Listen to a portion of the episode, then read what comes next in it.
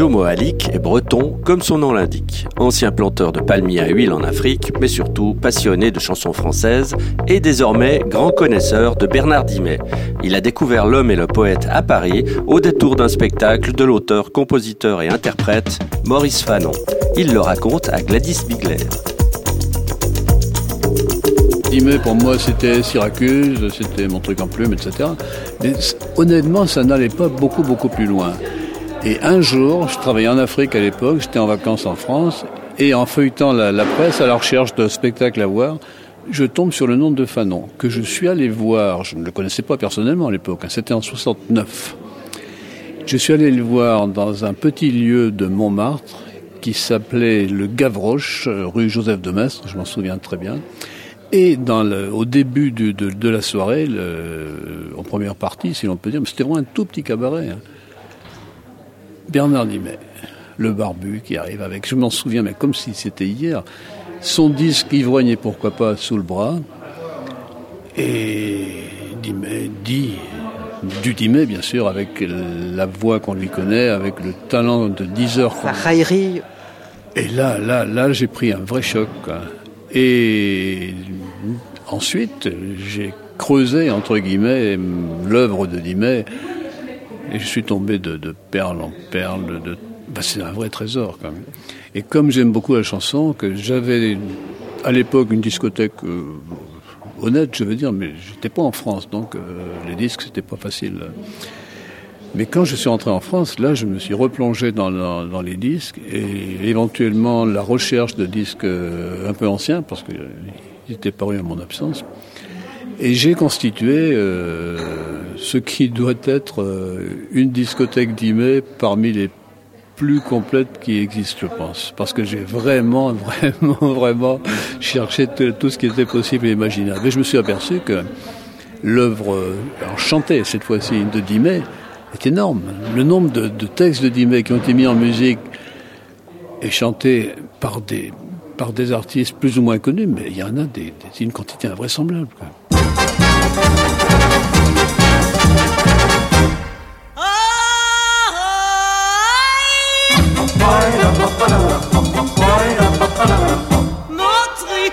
plume, plume de oiseaux, de animaux.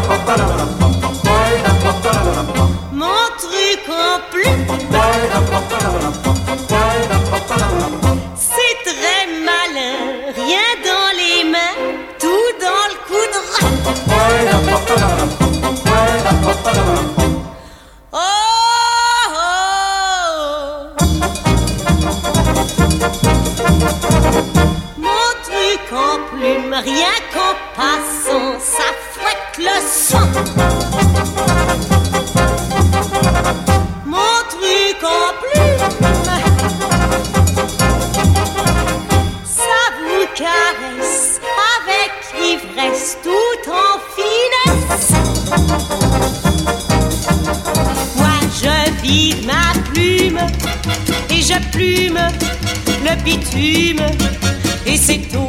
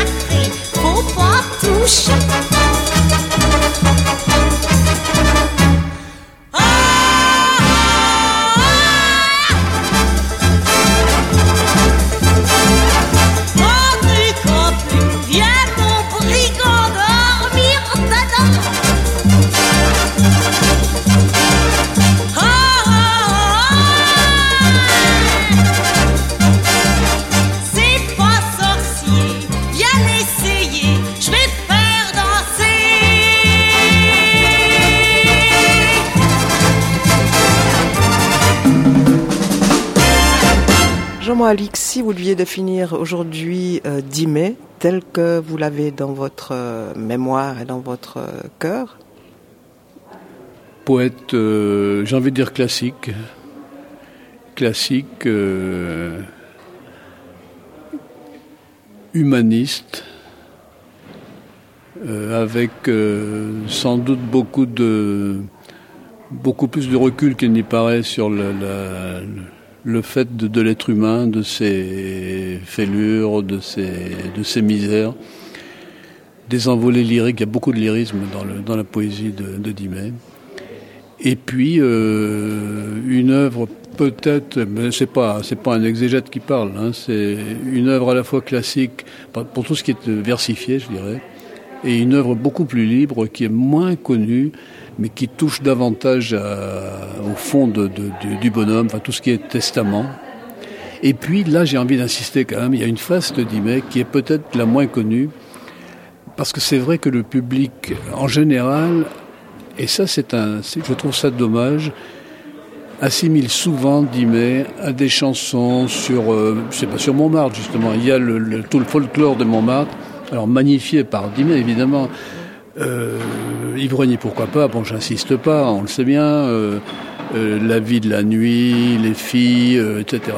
Mais à côté de ça, il y a une face, j'ai envie de dire cachée, que moi j'appelle un peu le Dimet mystique Bon, on connaît un peu le, le, le, chemin de croix, je ne sais plus comment ça s'appelle, qui a été dit par, euh, par El Salvador. Je n'ai plus le titre en tête. Mais il y a. Mais pour illustrer ce dimet mystique, ce serait quel texte ou quelle chanson? Ben Justement, il y a ce texte-là, de, de, et ça s'appelle pas Chemin de croix, c'est le, le, la crucifixion. Voilà, la crucifixion, Henri Salvador. Et il existe alors une œuvre que moi, je pense que c'est une, œuvre majeure de Dimet qui s'appelle La mort d'un homme, qu'on ne trouve plus euh, du tout, et c'est bien dommage, qui a été enregistré, c'était un 30 cm euh, enregistré euh, par Barclay, enfin chez Barclay, à la grande époque de Barclay où il était, enfin Dimet faisait partie des gens qu'il aimait bien, comme le fric, euh, c'est pas ce qui manquait à l'époque.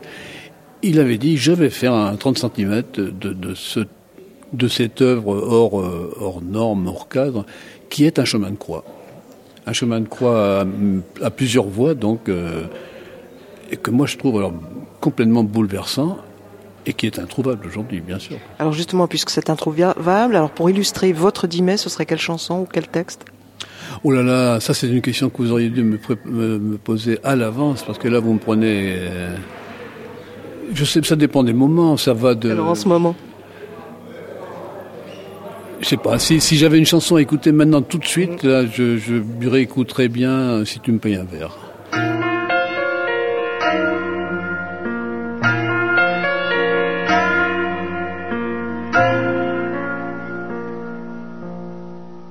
Si tu me payes un verre, je ne te demanderai pas où tu vas, d'où tu viens, si tu sors de cabane, si ta femme est jolie ou si tu n'en as pas. Si tu traînes tout seul avec un cœur en panne, je ne te dirai rien, je te contemplerai. Nous dirons quelques mots en prenant nos distances. Nous viderons nos verres et je repartirai avec un peu de toi pour meubler mon silence. Si tu me payes un verre, tu pourras, si tu veux, me raconter ta vie en faire une épopée, en faire un opéra. J'entrerai dans ton jeu, je saurai sans effort me mettre à ta portée. Je réinventerai des sourires de gamin, j'en ferai des bouquets, j'en ferai des guirlandes, je te les offrirai en te serrant la main. Il ne te reste plus qu'à passer la commande. Si tu me payes un verre, que j'ai très soif ou pas, je te regarderai comme regarde un frère, un peu comme le Christ à son dernier repas.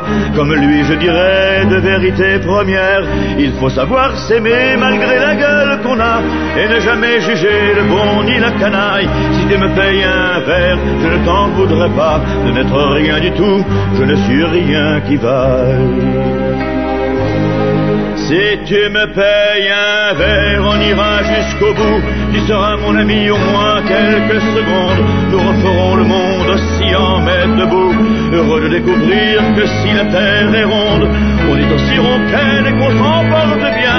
Qui cherchait dans la foule une voix qui réponde, alors paye ton verre et je t'aimerai bien. Nous serons les cocus les plus heureux du monde.